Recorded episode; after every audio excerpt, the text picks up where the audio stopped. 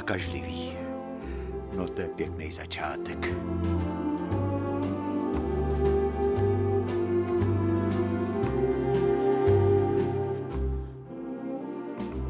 To si vzpomínám, jak jednou zazýval v první lavici šnobl.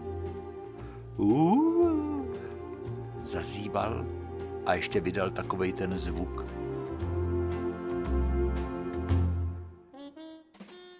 Totiž to zývání bylo nakažlivý. Každý zývání je tak nakažlivý.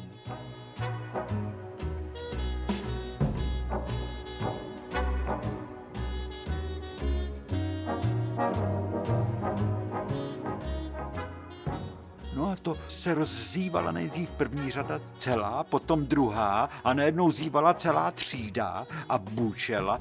Bučeli jsme všichni jako náruční krávy, jak se říká.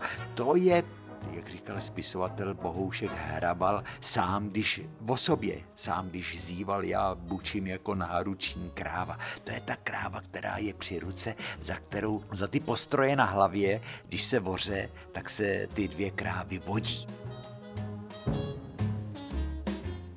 Náruční kráva. No a celá třída zývala jako náruční kráva. No tak, co s tím? No tak, vstyk, pan učitel Vachtl řekl. A kliky dělat. A raz a dva, a raz a dva, otevřít okna. Nejdřív jsme museli otevřít okna a dechat zhluboka a na bobek a vstyk a klik, no ne, dřepy, kliky ne, dřepy jsme museli dělat, dřepy. Kliky na, na kliky tam nebylo místo v naší třídě, dřepy jsme dělali. A dejchat hluboka, dejchat hluboka a hned nás to zývání přešlo. Takže dobrý večer, naši milí, vítáme vás u naší hodiny, ve které se vydáme na cestu proti proudu času,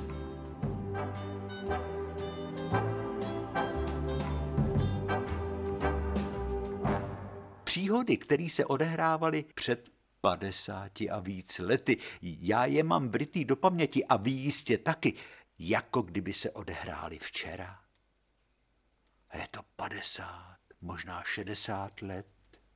Já si vzpomínám, jak za babičkou chodili sousedky, že jí tady ta bolest vystřeluje. Z podlopatky až do hlavy nahoru to polámání a, a babička vzala sádlo. Nejdřív si musela ta paní odhalit ramena.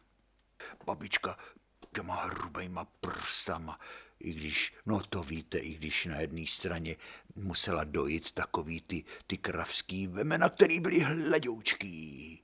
Mlíko stříkalo do těch dížek, tak ne, na druhou stranu musela loupat brambory a, a škrabat mrkev a, a hrabat se v zemi, tak ty hruce té babičky, ty byly tak drsný a to, to bylo na tom mazání těch votoků na těch ramenou té paní, paní Fraňkový akorát, to bylo ono.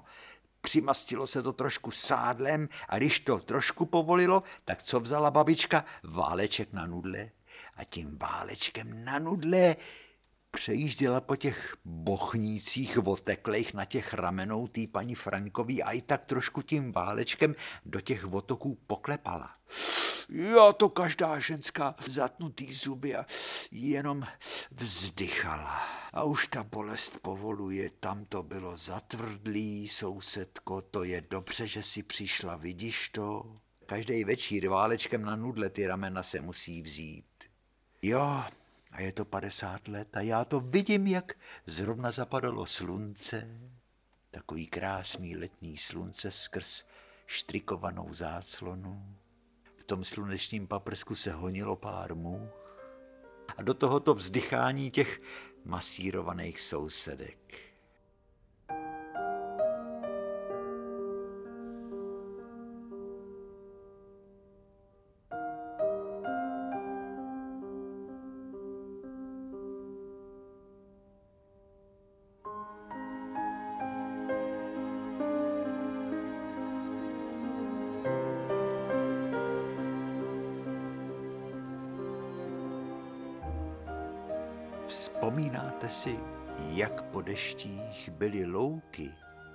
Louže v těch lukách v loužích na pěšinách.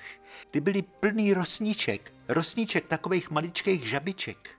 Cvrčci byli, koníci, zelený koník. My jsme ty cvrčky škádlili, vždycky jsme si vyhlídli, kde má cvrček dírku v takový, mm, to se poznalo. Tam byla vyšlapaná cestička, třeba v mezi pole, nebo na rozhraní louky a pole. No a teďko jsme do té díry, jako správní rošťáci, jsme šťourali smeklicí trávou. A šťourali jsme tak dlouho, až ten cvrček vylez, protože ho to, mu to šlo na nervy, to naše šťourání. A my jsme ho mohli zblízka aspoň chviličku pozorovat, než tam ten cvrček utek. A studovali jsme ho, jak je to možné, že ten cvrček tak krásně cvrká. A čím? To bylo záhad v tom našem dětství. To byli taky naši sousedi, stejně jako koťátka, králíci, to všecko, holuby, nebo i ty vlaštovky, i brabci, křepelky, koroptve, zajíci, to všecko byl náš svět. To všecko nerozlučně do, našeho, do toho našeho dětského světa patřilo.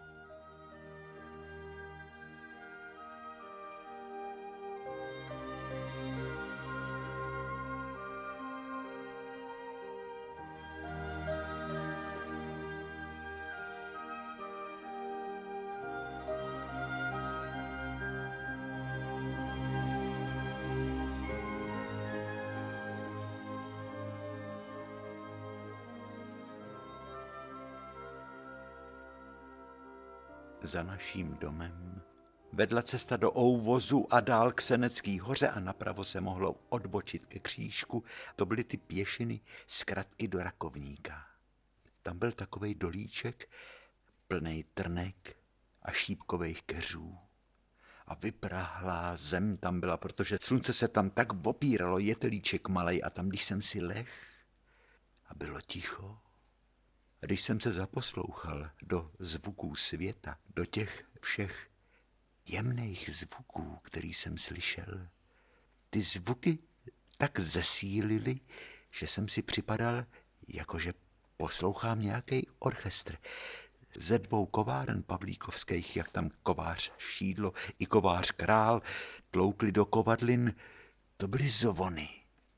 Do toho cinkali každou čtvrt hodinu hodiny na štítě pošty. Do toho se z dálky ozvalo troubení motoráku. Od východu tam byla trať na Křivoklád, na Beroun. A tam bylo moc tunelů. A před každým tunelem motorák zatroubil a pára zahvízdala. Na západě zase byla trať na Plzeň. Pod Seneckou horou, pod tím lesem byla zastávka Lubná, tam odtud taky znělo houkání vlaků. A nad tím vším Královaly zpěvy skřivánků po modrý obloze, která byla posetá malejma bílejma mráčkama, se pohybovaly tak tetelivě tečičky malý, který se tu a tam ztráceli, tu a tam vynořovali, ale zpívali. A skřivani, když se rozespívali v takovým krásným letním dni, tak to byl jako koncert jemných fléten. Léto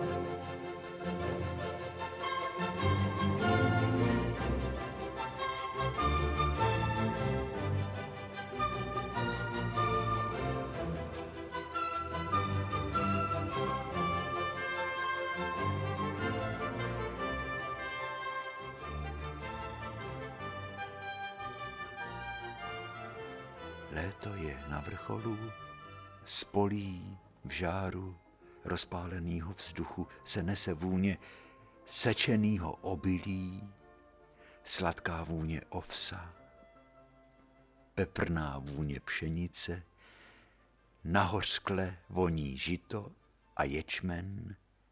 Když dozrávalo obilí, tak krajina byla taková dozlatová a vlnila se v závanu větru ty obilní pole ale teď už je krajina posetá takovýma snopy už jsou sestavený do panáků a ta krajina tak bublá, jako když babička vařívala krupicovou kaši. Celá krajina je rozbublaná jako velký hrnec s krupicovou kaší, bublají tam na ní ty panáky obilí a za pár dní snop za snopem se bude nakládat na žebříňáky, který potáhnou krávy nebo koně domů do stodol a budou vymlácený v mlátičkách.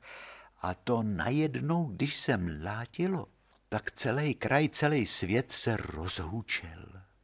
Skoro v každý stodole byla mlátička, jenom ty chudší domkáři měli jednu společnou mlátičku, kterou si pučovali a soused sousedu pomáhali, aby, vidíte, zase jsme u těch sousedů, domkáři měli jednu mlátičku jednu lokomobilu. Dokonce ta lokomobila byla, ta lokomobila byla na dvě, na dvě vesnice, možná na tři. Na Chlum, na Pavlíkov a na Panoší Oujezd. A s tou lokomobilou jezdívával pan Šíma, který měl tak silný brejle, že ty skla v těch brejlích byly silný jako dna lahví od sodovek. O tom už jsme mluvili, jak pan Šíma byl celý od šmíru a je, to, když se ta lokomobila rozšuměla, ten řemen rozmlaskal, který byl natažený na velikánským kole té lokomobily a přecházel na malý kolo mlátičky a pan Šíma ten řemen, aby byl pořád pružnej ze spoda, mazal takovým špalíkem vosku.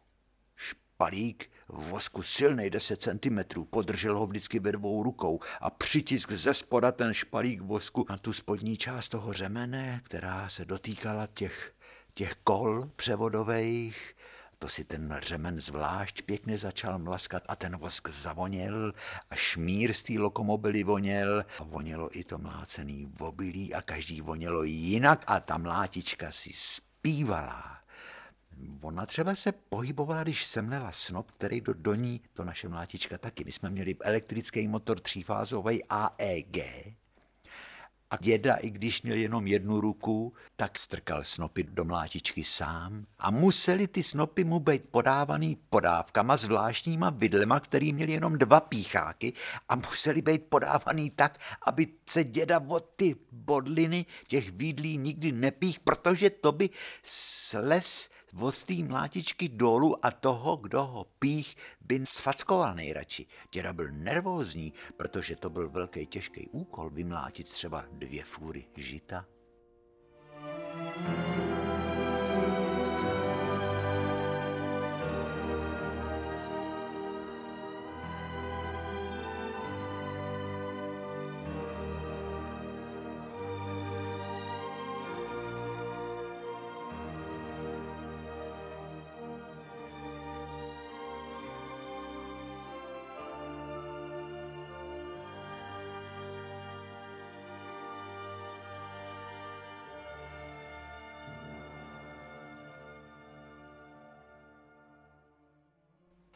To když děda strčil ten snop do toho otvoru, ve kterým se točily ty mláticí vozubený kola, tak ta mlátička nejdřív běžela v takových vysokých pobrátkách a najednou, jak tam strčil ten snop, tak se zahltila těma klasama udělala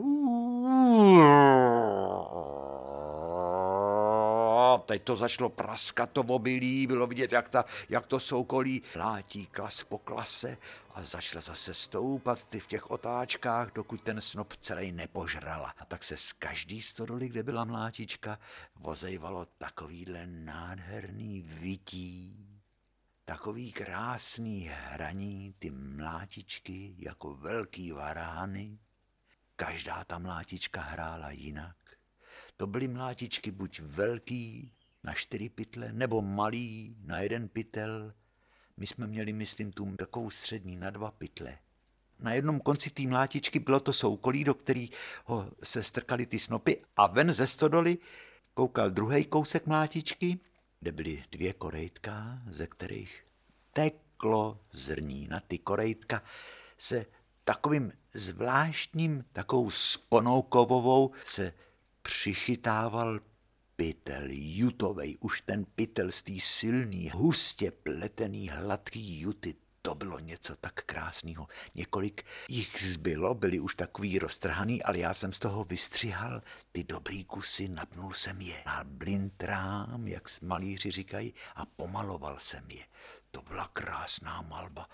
takový to, to, to, to zrno, ty tkaný juty, takový hrubý. No, ale já jsem chtěl vyprávět o tom, že když to zrní teklo z těch korejtek dřevěných, tak podržet v tom proudu toho tekoucího zrní dlaň. Když tou dlaní skrz ty rozevřený prsty jako zlato protejkali zrna pšenice nebo žita nebo vovsa ječmene. To byl tak krásný pocit. Slast to byla. To léto vydávalo svý nejvzácnější plody.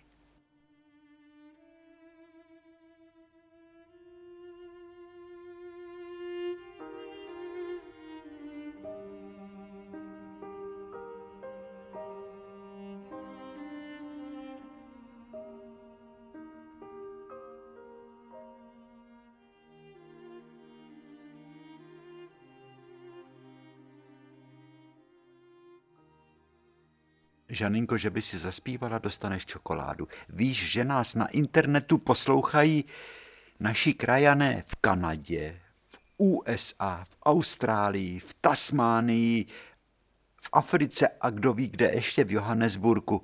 Víš o tom? Tak zaspívej. Nedávno volala paní Novotná Božena z Nového kostelce u Jistebnice a říkala, on ten pták opravdu existuje.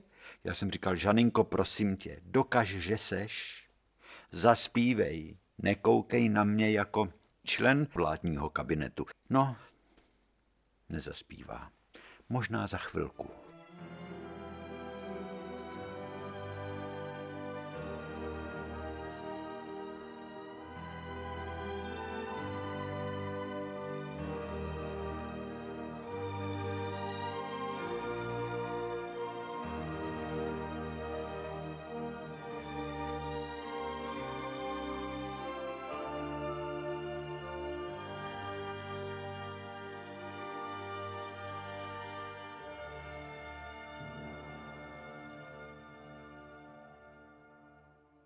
Ale taky před každou stodolou najednou začaly vyrůstat zlatý, vonavý stohy slámy, která se vymlátila. Na zahradách. My jsme měli stoch na dvoře, protože náš dvůr byl veliký. Vymlácená sláma, sláma musela co nejdřív, aby ne, nezmokla, zmizet nahoře na pírni, jak se tomu říkalo. Ta byla důležitá taková sláma. Jednak do krmení, do řezanky babička i dávala a jednak na podestýlání kravám. A to byla taky práce pro nás, pro ty odrostlejší děti. Vázat snopitý vymlácený slámy do votýpek. A to babička měla připravený povřísla, to nejdřív šla na nejbližší pole, kde jsme měli žito. To nejdelší žito posekala srpem, hezky poskládala do nůše a i nahoře ranec, pečlivě složených, těch dlouhých žitných stébel, ty na cihlový podlaze ve stodole, do dneška tam ta podlaha je z bílých cihel. Cimentek se psundala. Koukla se, jestli jsou kůže a řemínky v pořádku. A tak lásky plně ten boží dar, to žito, ze kterého se peče ten boží dar, ten chleba, vymlátila. A dávala pozor, aby moc tu slámu nepotloukla, protože z té slámy se vázaly povřísle, do kterých my jsme svazovali tu vymlácenou slámu. To byly ty nejhorečnatější dny, jak na teplo, na vedro, tak na práci. Mouchy štípali, vosiny kousali, prach dřel ve očích a k tomu v tom schonu se vždycky stalo, že jsme jen tak, protože jsme měli toho tolik, co na práci a pohrabávalo se taky hráběma. No jo, jenomže hrábě, i když byli dřevěný, ten hřeben byl z tupejch čepů, z tvrdýho dřeva, ale vždycky se stalo to, co se, co se stát nemělo. Takovýho něco hrozně pitomýho. Ono se to ani nedalo postřehnout, jak se to šustlo a proč se to seběhlo, ale vždycky ty hrábě jsme s nima někam, někam jsme položili a vždycky jsme na ně šlápli. A ty hrábě se zdvihly a přišla rána tou násadou mezi oči do čela. A dobře ti tak, ty nemehlo. Kolikrát jsem ti říkala, že hrábě se staví ke zdi do rohu storoly, ale ne, ale ne. On si, on si, on je, co mu spadne z ruky, tam to nechá ležet, pak na ně šlápne, trouba jeden, co z tebe bude, co z tebe bude, to bych chtěla ráda vědět. Jo, babičko moje zlatá, měl už jsem tenkrát říct, malíř, ze mě bude akademický babi, ale to jsem tenkrát vůbec ani netušil.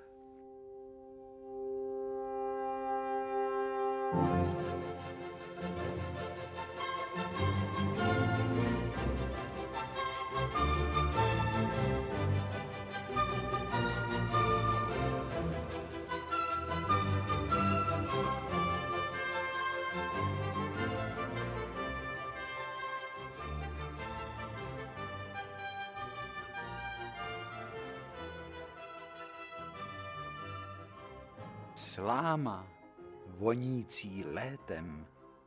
I když byla vymlácená, i když prošla mlátičkou, nebo snad právě proto, že prošla mlátičkou, tak jako kdyby se to teplo toho léta v té slámě probudilo. A teď by byla škoda nezmínit se právě o stozích. Stoh slámy. Stohy slámy, Vždyť právě stohy slámy, jako koruny králů ze zářícího zlata, zdobily tenkrát celý kraj. Právě ty stohy slámy zdobily dny pomalu končícího léta. Už když jsme ty otýpky, vymlácený slámy, nosili a pečlivě skládali na dvorech, na zahradách, často i na polích, protože mlátičky stávaly i uprostřed krajiny. Tam, kde byl velký lán obilí, třeba pšenice, tak si tam sedlák přitáhl mlátičku, ovšem takovou mlátičku poháněla lokomobila, parní stroj, do který se přikládalo uhlí. A museli tam být, být belíky vody, protože z toho komína přece jen tu a tam vyletěla jiskra a ta by takový stoch slámy zapálila je, je. To byla krása taková lokomobila. Pan Šíma ji obsluhoval. Přikládal velkou lopatou ze zvláštní rukovětí dřevěnou, aby se dobře držela, tak takový černý lesklý uhlí se přikládalo do lokomobil jako černý zlato. No nebo taky takovou mlátičku taky poháněl traktor, když byl k tomu zvlášť uspůsobený, eh, když se na něj dalo namontovat zařízení, kolo pro řemen. Takže mlátička s lokomobilou nebo i s traktorem stávala třeba i uprostřed krajiny, směrem k Oujezdu, nebo i k Lašovicím, nebo i k Všetatům. No a tam zákonitě vzniknul stoch slámy, než se ta sláma odvezla do stodoly a každý stoch slámy byl pro nás tím, co jsme zrovna chtěli, na co jsme si chtěli hrát.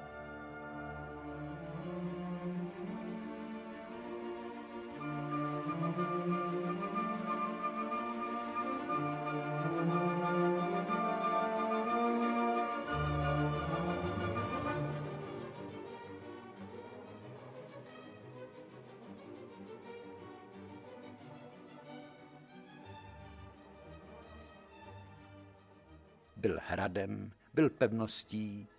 No jo, to bylo krásný, když jsme vylejzali nahoru po těch otýpkách slámy a potom se klouzali po zadku po kalhotech dolů. Toto svištělo, toto svištělo. Taky jsme dokázali se tak v té slámě vrtět všelijak, že jsme si vyklubávali v té slámě chodby a komnaty a, a to jsme si vyhráli v takovém stohu, dokud nás nepřistih hospodář. Nemáte sirky? Já vám dám vy, bando, jděte si hrát jinam. Nadával, protože každý hospodář měl strach, aby mu děti nezapálili stoch a taky jeden stoch právě za Vovčárnou byl zapálený a to už si nespomínám, kdo to udělal a ten kluk byl nešťastný. Jestli to byl Zdeněk Beštojc? Možná. No a to bylo vyšetřování, jak četník Sláma, tak četník Demeček, i četník Koubek, A to bylo takový memento, to bylo taková výstraha. Děti, nenoste sirky v kapse. Vůbec to jsme měli jako děti zakázaný nosit sirky. Zvlášť v této roční době, když se mlátilo v obilí a kolem vsi rostly stohy slámy, který ovšem my děti jsme tak milovali, protože jsme si tam stavěli všecko to, co nás napadlo. Hrady, zámky, pevnosti a ty klouzačky po těch, po té vonavý slámě, ona byla taková naměklá, ta sláma už tak neškrábala, nepíchala, když prošla tou mlátičkou. A ta, ta vůně, tu, tu, tu vůni, tu vůni cítím dodnes, ty čerstvě vymlácený slámy, vůně léta.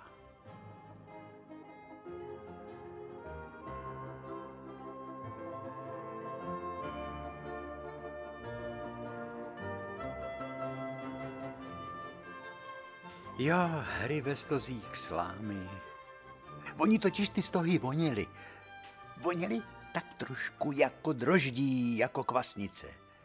Vzpomínáte si, když maminky řekly, skoč do konzumu pro kvasnice, pro droždí, s takovým velkým nožem pan Síkora u nás v Zabráně v obchodu družstva Budoucnost ukrojil kousek kvasnic, dal do novin nebo do balicího papíru, je a to, to cestou rozbalovat a už divovat a ono se to tak rozplynulo na jazyku.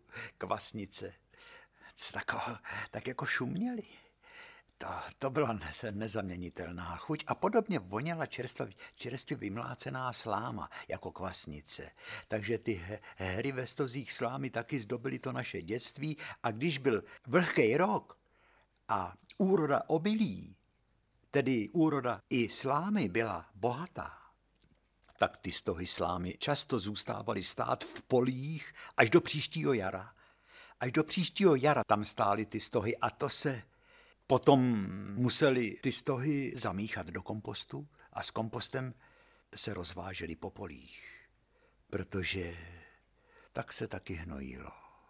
Tak jsme viděli, jak takový stoh v poli postupně ztrácí tu zlatavou zář, šedne, mráz ho spálí, sníh ho zakryl a přitlačil k zemi a na jaře stálo v poli takový bachratý, šedý svědectví tý bohatý úrody minulýho léta.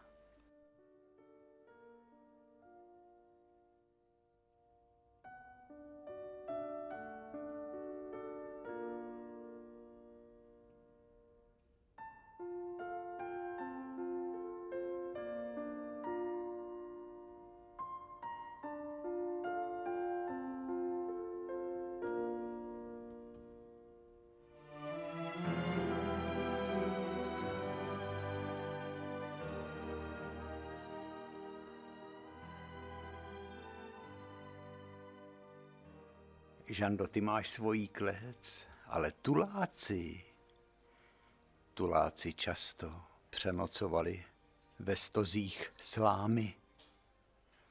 To se poznalo, takovej stoch. Byla tam díra, ale on se každý zahrabal a tu díru, kam zales ten tulák, tak zakryl otýpkou slámy a nikdo netušil, Jednou jsme šli jako děti kolem jednoho stohu a vozejvalo se tak hlasitý chrápání a někdo říkal, a je, to asi dědek ehm, ehm. Vzpomínáte si, jak jsme mluvili o dětkovi ehm, který navštěvoval slepýho Emíla a jak bydlel v sušárně na švestky u Čermáků. Ten, jak šel kolem nějakého stohu, hned si vyhrabal tam takovou jeskyň, zahrabal se tam a už pochrupoval a bylo slyšet jen chrápání. A protože kašlal, tak my děti jsme neznali nic lepšího, nevěděli nic lepšího, než že jsme mu říkali vošklivě, dědek ehm, rošťáci jsme byli. No a tak se nesmíme divit, že jsme i za to byli byti. Už jenom tím, že jsme nedávali pozor, šlapli jsme na té hrábě, ty se potom spříčili a tou násadou toto zabrnělo a potom boule. Vzpomínáte si, jak se zamačkávali boule? Tím kulatým od, od lžíce na polívku. Nebo eh, paličkou na maso, když měl někdo velkou bohuli, nedával pozor a šťouchnul se třeba o otevřený dveře, tak hned lžící na čele se zatlačovala boule. Je, je to... Kdo nám vrátí ty dětský boule? Vraťte nám, my chceme zpátky mít ty boule. Vraťte nám ty naše ukopnutý palce u nohou. Vraťte nám ty rány, jak jsme se řízli, když jsme řezali vrbový proutky na, na jaře a dělali jsme z nich píšťalky. Tak tady na palci mám tolik jízev. Vraťte nám tu pohádku dětství. To navrácení do té pohádky dětství vlastně záleží na každém z nás, jak dokáže ve vzpomínkách jít proti proudu času a do toho dětství se vrátit.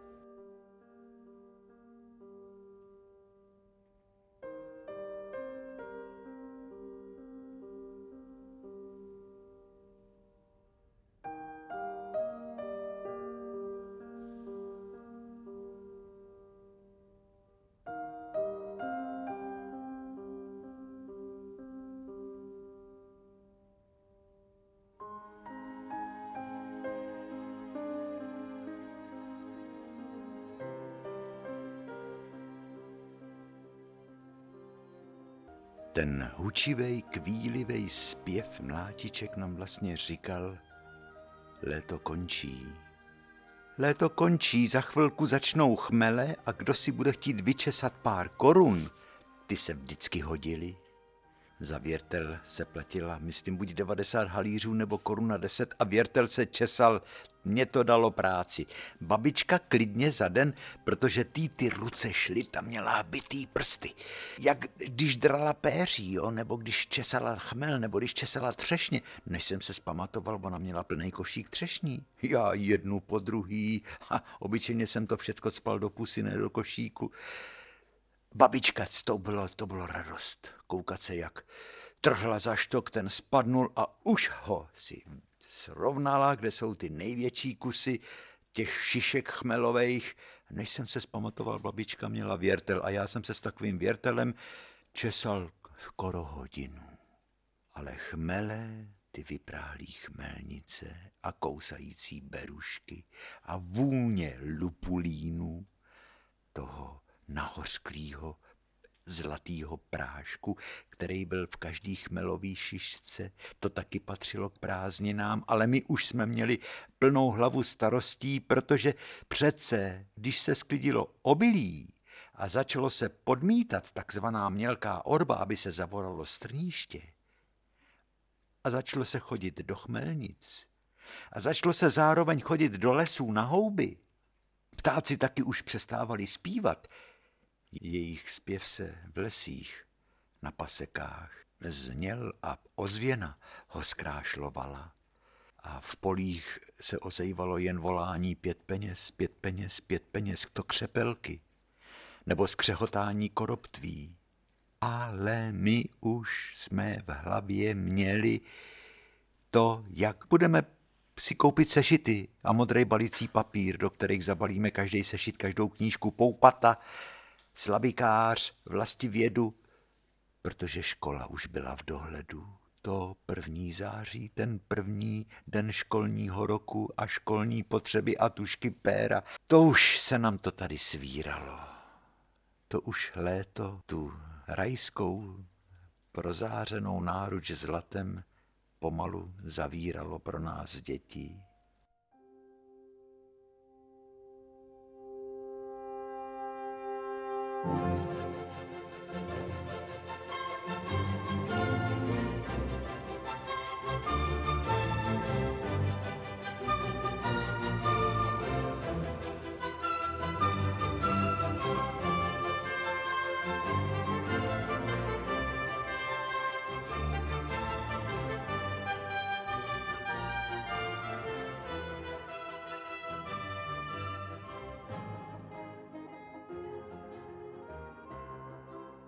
Teď držím v ruce svý dětství. Je to malá knížka z protektorátu. Červený hřbet z levného knihařského plátna je zažloutlá, je o něco větší než pohlednice, Je to památník. Na voválce je obtisk jak švarnej šohaj v modrých kalhotách, v nabliskaných holinkách, tancuje s dívkou v kroji která má červenou sukni kytkovanou z zástěru a bílý rukávce a červený kytkovaný šátek. On má nějakou čepici s nějakým chocholem. Já ten památník teď otevírám a čtu. Pavlíkov 12.7.1943. Psáno krásně, vypsanou rukou. Vysoko, synáčku, vysoko hleď, za orly v oblaka odvážně leď. Nebe je hranicí, kam až smíš jít, všechno se podaří. Umíš-li chtít. Jiří Vachtl. Můj pan učitel, ne první, ale druhý, můj první pan učitel, pan učitel Josef Lolber, o kterým už jsme mnohokrát mluvili, možná nás teď poslouchá, protože žije někde na severu v Chomutově. Vysoko, synáčku, vysoko hleď, za orliv oblaka odvážně leď. Nebe je hranicí, kam až smíš jít, všechno se podaří. Umíš-li chtít. Pavlíkov 12.7.1943 Jiří Vachtl.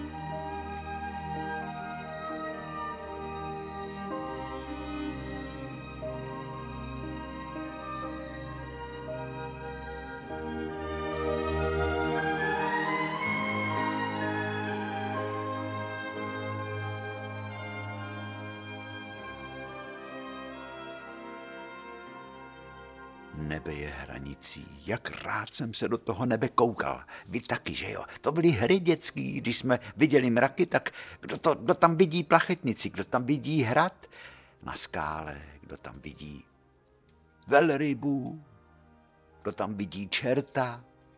Každý jsme tam viděli, co jsme si přáli.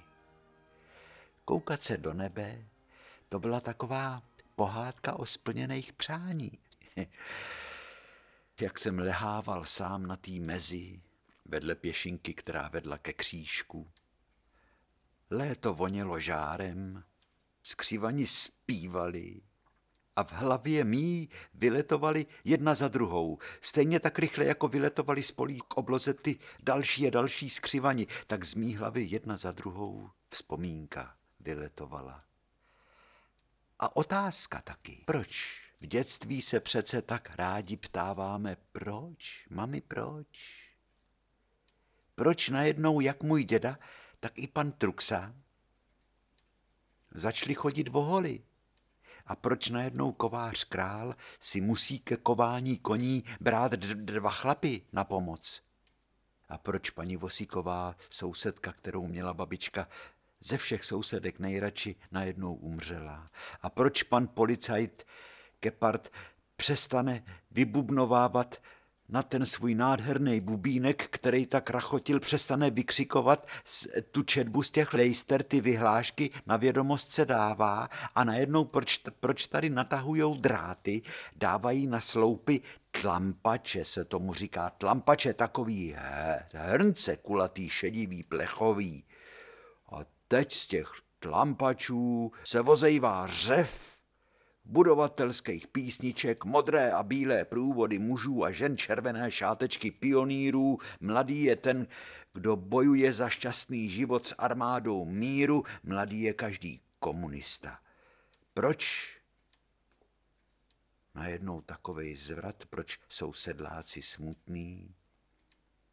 Proč jim všecko verou, pole, krávy, koně? A proč jsme nesměli přijmout maršalův plán, když ta čokoláda a ten jam v té krabičce plechový kde byla taková tenonká gumička. Ten jam nám tak chutnal od Unry a najednou jam nebyl.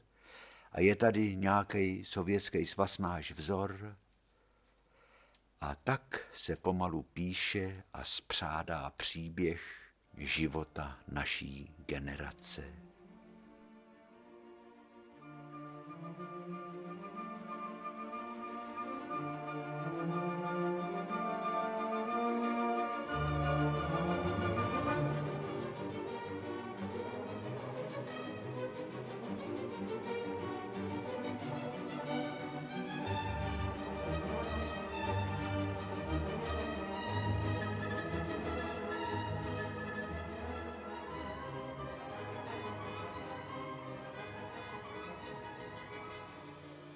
Ty stohy ani mlátičky, ani cesty, ani lokomobily a sentinely už dávno nejsou. O těch se nám jenom zdává, ani dráteníci, který volali drátovat, letovat, nebo vápeníci, který prodávali vápno a křičeli vap, vap, vapno, nabílení vapno. O těch se nám už jenom zdává, vidžaninko. Ty stohy byly bohatstvím našeho dětství. My jsme věděli, že když se strhne liák a my budeme blízko stohu, a my do toho stohu zapadneme a zavrtáme se tam a zahrabeme se, tak se ocitneme v ráji, kam neprší. A budeme se koukat skrz ty stébla slámy na šňůry deště. To vypadalo, jako když u Jirkovských na divadle najednou spustí oponu. Tak se kolikrát strh liák ale my jsme byli ve stohu, v suchu. No a ocitli jsme se, tak jako kluci jsme, tak jako cítili k sobě takovou sounáležitost. A ocitli jsme se v tom čekání, v takovým zvláštním bezčasí. A čekali jsme se, až se to přežené, až se ten prch přežené. A bylo to zvláštní, krásný, dětský bezčasí, plný klukovský sounáležitosti, klukovských snů. Co na mě, Žan, dopískáš? Když já tady se pouštím do takových... No, nemá nic lepšího na práci, než že mě ruší. Ty si opice. Piští. Hezky zaspívej. Kazí to, kazí to.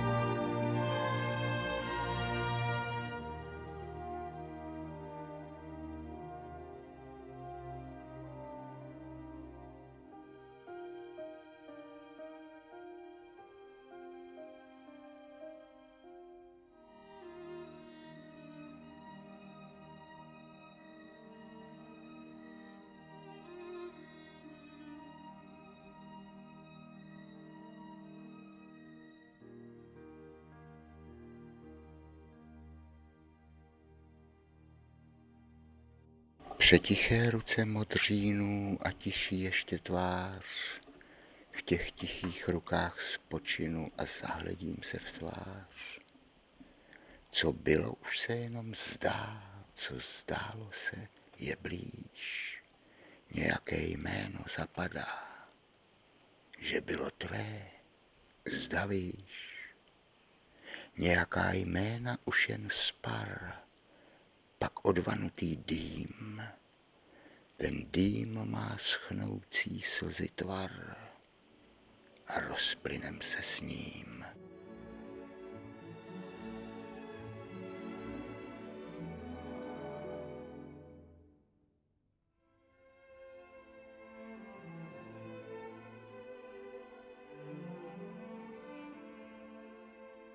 To jsem vtrhnul Jan Tříska najednou se objevil v Praze a volá mě, že mu došla lepicí páska. Já jsem říkal, hm, dám tě jí, ale musíš nám něco říct. A on nám řekl tyhle ty okouzlující verše.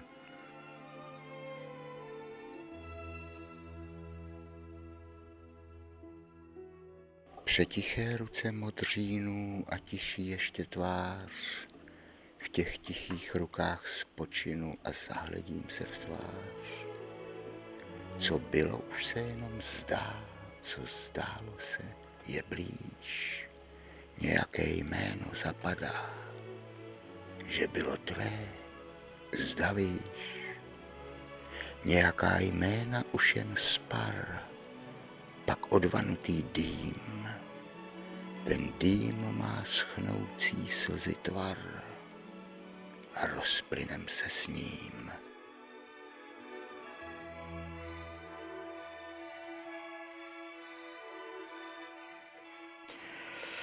No a to je naše soutěžní otázka, vážení a milí. Kdo je autorem těchto veršů?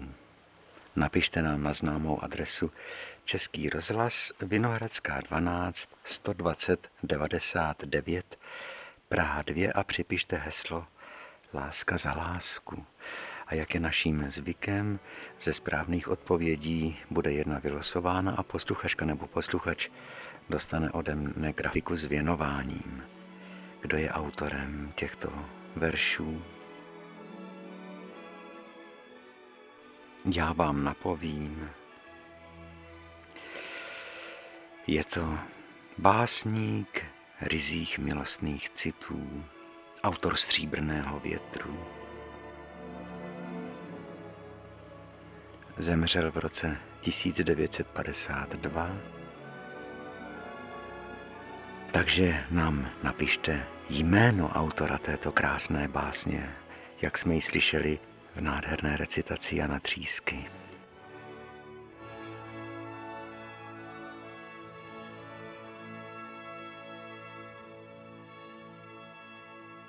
Na závěr vám řeknu zážitek s Honzou. My se známe strašně dlouho, protože jsme spolu chodili.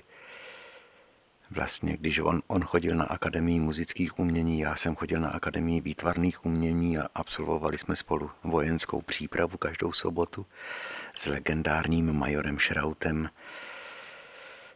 A Honza herec 60. 70. let jeho představení v divadle Zabranou, Lorenza, čo? například. Jednou jsme právě měli spolu sraz v Praze na můstku a to byla síla, kdy ten Honza šel a než ke mně došel, tak tam šly skupiny, protože zrovna děti tenkrát, spoustu dětí přijíždělo do Prahy na výlet a to bylo krátce po premiéře obecné školy a je pan Tříska, volali děti, je pan Tříska tenkrát hrál toho senzačního učitele v tom filmu. Je, pane Tříska, podepište nám žákovskou knížku. A ten Honza tam stál a podepisoval a podepisoval a podepisoval a měl v očích slzy. Dojetím, jak je váženým hercem tady v Praze. U nejmladší generace, u těch, kteří nastupují do života, u školních dětí a byla tam jeho dceruška, Obě holky tam byly, jak Káka, tak Nána. A Nána mu říkala, ta mladší, táto, já nevěděla, že jsi v Praze tak famous, tak slavný. To bylo hezký, kdy ten Honza přiletěl na pár dní z těch Spojených států. Pochybuju, že asi kdyby šel po Broadway, že by školní děti si nechali od Honzíka Třísky podepisovat sešity a žákovské knížky. Mají vůbec ve státech děti žákovské knížky? Ne, nenatrháš z nebe hvězd. A přece věř, že natrháš. V boj marný, když se nevrháš, tu za dnů vázneš vílu cest a večer tisk na bradu v pěst svůj oheň čadit zříš a civíš v noc. Hluchého srdce nemá stráž. Ať cesty nikam nevedou, ty po nich šel a šel si rád. Těch cest se nesmíš, nesmíš ptát. Snad není cest, jen lidé jdou a jedna z hvězd je vždycky tvou. a z té ti zazní odpověď, až přestaneš se ptát.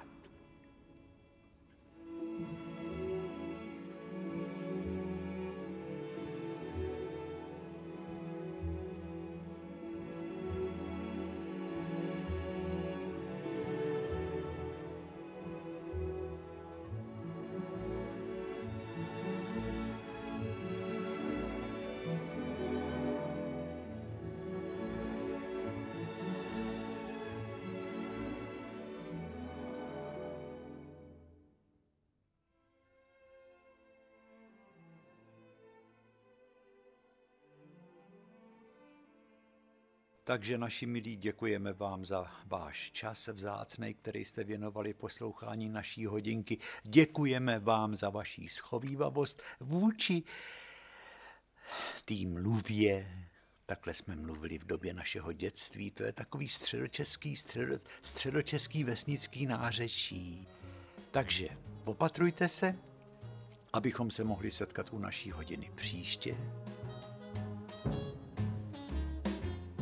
Ať vás nic zlýho nepotká a hezký večer.